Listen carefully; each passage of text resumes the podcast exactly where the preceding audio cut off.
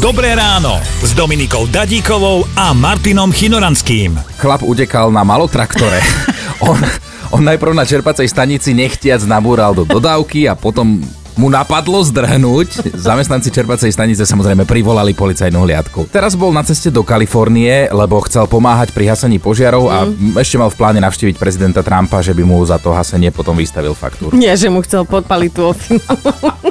Akým netradičným spôsobom šetríte, alebo šetria ľudia vo vašom okolí? Ivanka sa nám ozvala, že má veľmi šetrnú babičku. Bola som u nej prednedávnom na môj obľúbený jablkový koláč. Babi, že ty si niečo menila v recepte, že to nejako ináč chutí.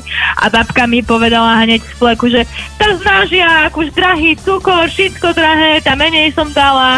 Mali sme kolegu, ktorý bol tak šporovlivý, že on keď si varil párky, potom tú vodu použil a zalil si s tým kávu. To je normálne spišská Nie. káva, hej? Nie. Máš spišské párky, zaleješ tým kávu máš spišku. Je Alebo viedenská, No. presne. Počúvajte Dobré ráno s Dominikou a Martinom už zajtra ráno od 5. Radio.